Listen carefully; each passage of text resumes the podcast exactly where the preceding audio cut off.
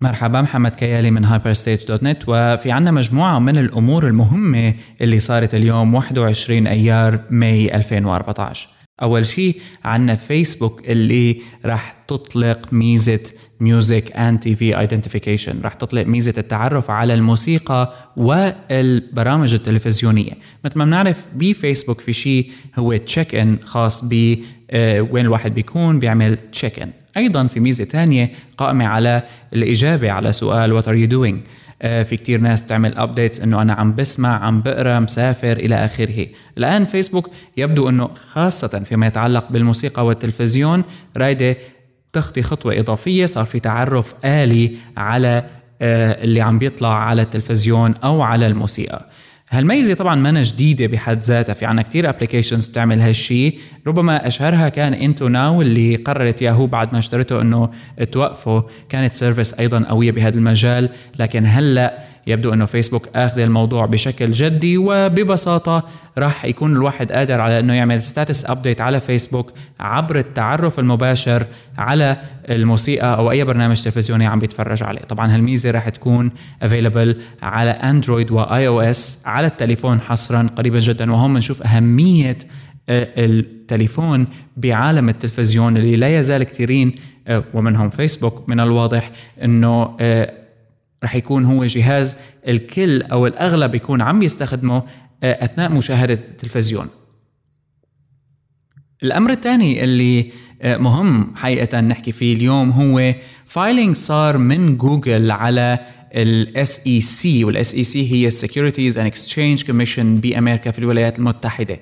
آه، أمور متعلقة بالأوراق المالية و البورصة. لكن الفكرة إنه جوجل حكت إنه من الممكن إنه تكون آه، أو to serve ads إعلانات آه، على البرادات ال dashboard بالسيارات الترموستات. وهون نتذكر كيف إنه جوجل اشترت Nest مؤخرا النظارات Google Glass والساعات.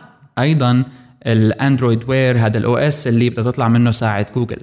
اذا يبدو أنه جوجل فعلا آه، ما عم تطلع من النموذج هذا اللي قائم على استغلال خدمتها الإعلانية في كل المنتجات اللي بتطرحها. كثير كان في لغط حول هذا الموضوع. طبعا هذا الشيء لا يعني تأكد بالمية مية لسه لكن لما بتقدم شركة أوراق رسمية للحكومة فهذا يعني أنه في مثل تفكير جدي بالموضوع. فإعلانات على البرادات هي الأمر الجديد. ما بنعرف جوجل لسه ما في أي شيء بيحكي على إنه عم تشتغل بشيء متعلق بالبرادات. لكن أو ال connected fridges مثل ما بيقولوا. لكن يبدو إنه عم تفكر آه، إذا صار هيك شيء فهي مستعدة إنه تقدم إعلاناتها أو ربما هي تعملها أصلا.